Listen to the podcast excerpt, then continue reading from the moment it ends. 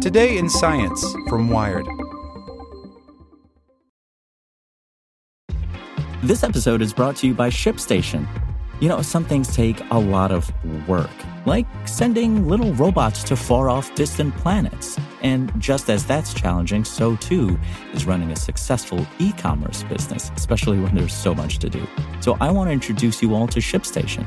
Now, I love using ShipStation because of its easy to use dashboard, which makes managing orders and printing labels a breeze and super smooth. Oh, and the customer service is just out of this world.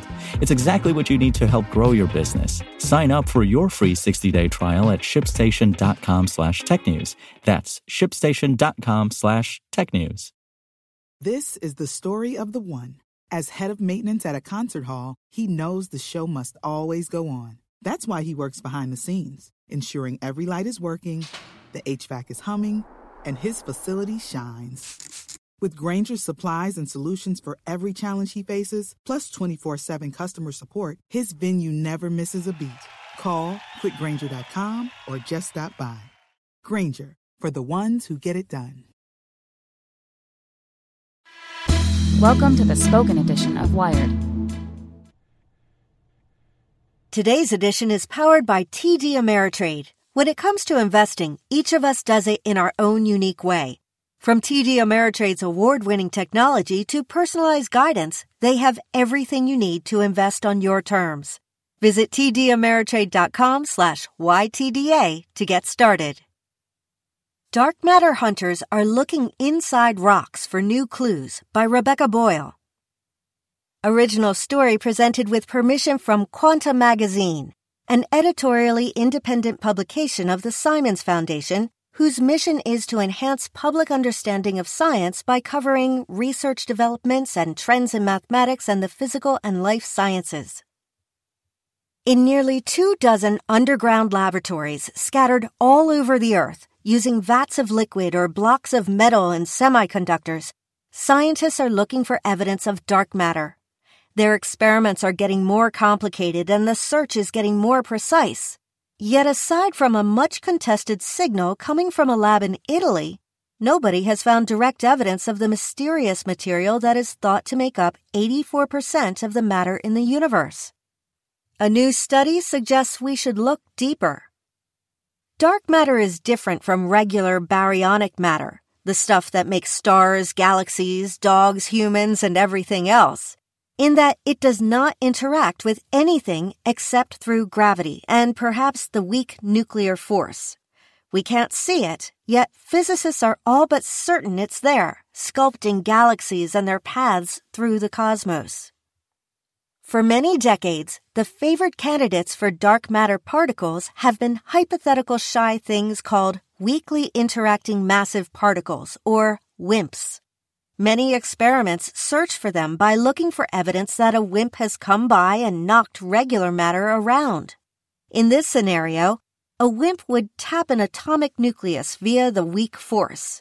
The startled nucleus would then recoil and emit some form of energy, such as a flash of light or a sound wave. Detecting such barely perceptible phenomena requires sensitive instruments, usually buried deep underground. This is mostly so the instruments are shielded from wayward cosmic rays, which can also cause nuclei recoils.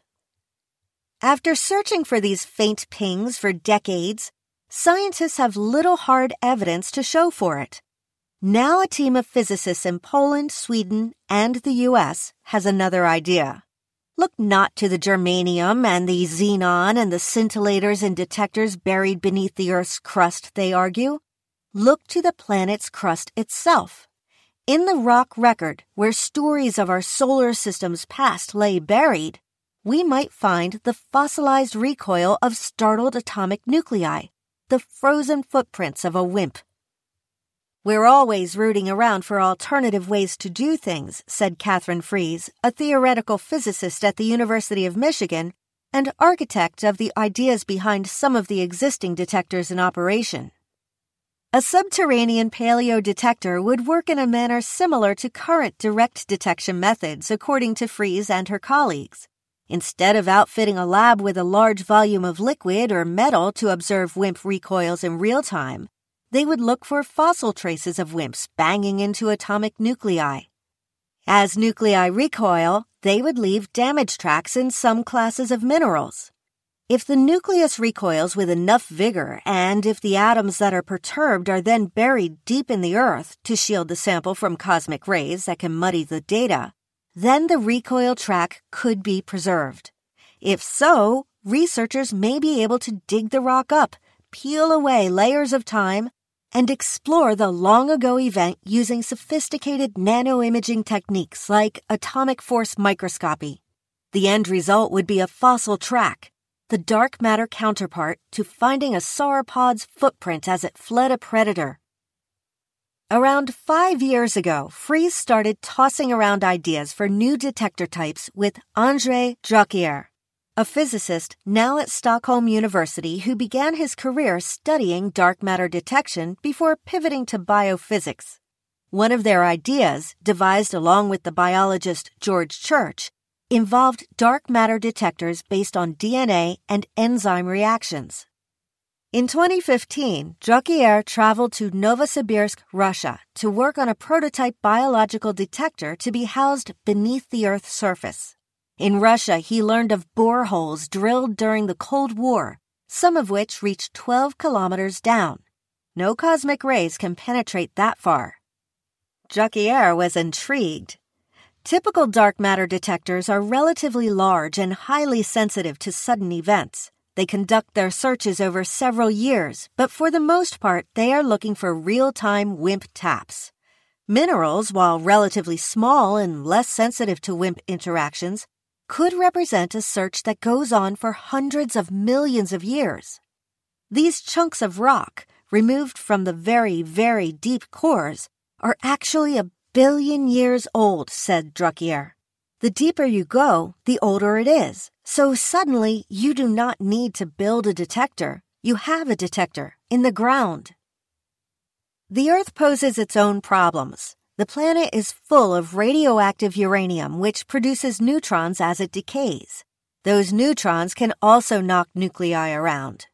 Freese said the team's initial paper describing paleo detectors did not account for the noise contributed by uranium decay, but a slew of comments from other interested scientists made them go back and revise. The team spent two months studying thousands of minerals to understand which ones are isolated from uranium decay.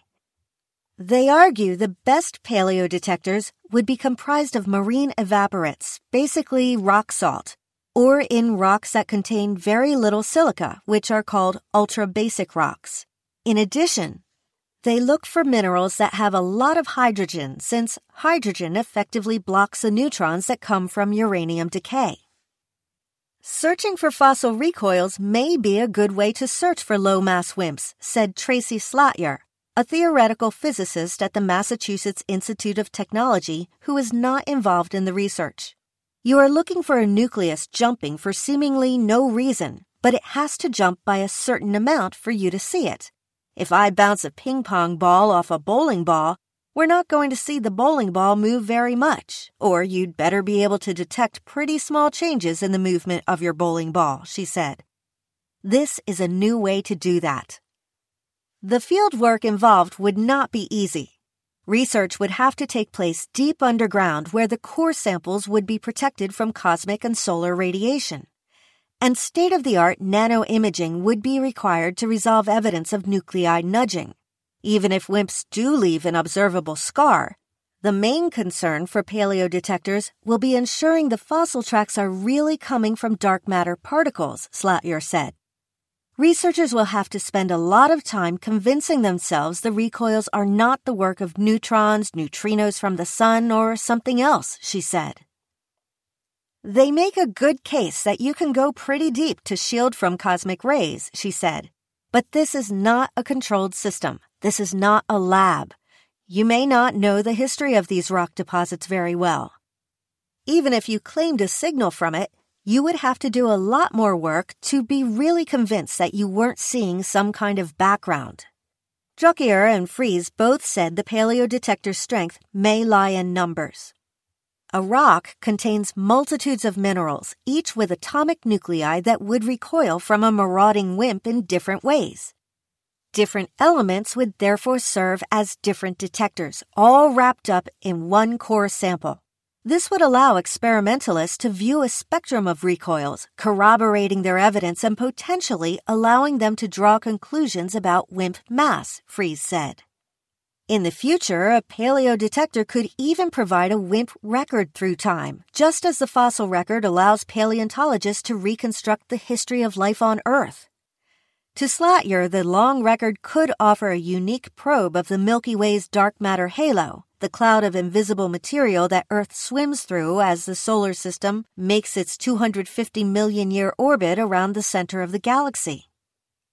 Understanding how the Milky Way's dark matter halo is distributed could provide insight into its physical behavior, Slatyer said. It could even demonstrate whether dark matter interacts with itself in ways that go beyond gravity.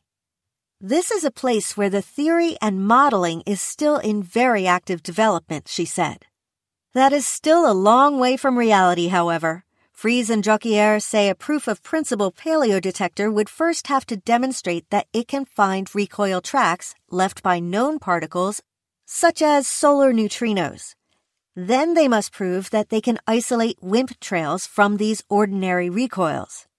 It's a major change of perspective, Drukier said. Will we find dark matter? I have spent 35 years looking for it.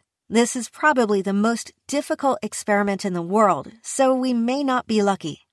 But it's cool. This is the story of the one.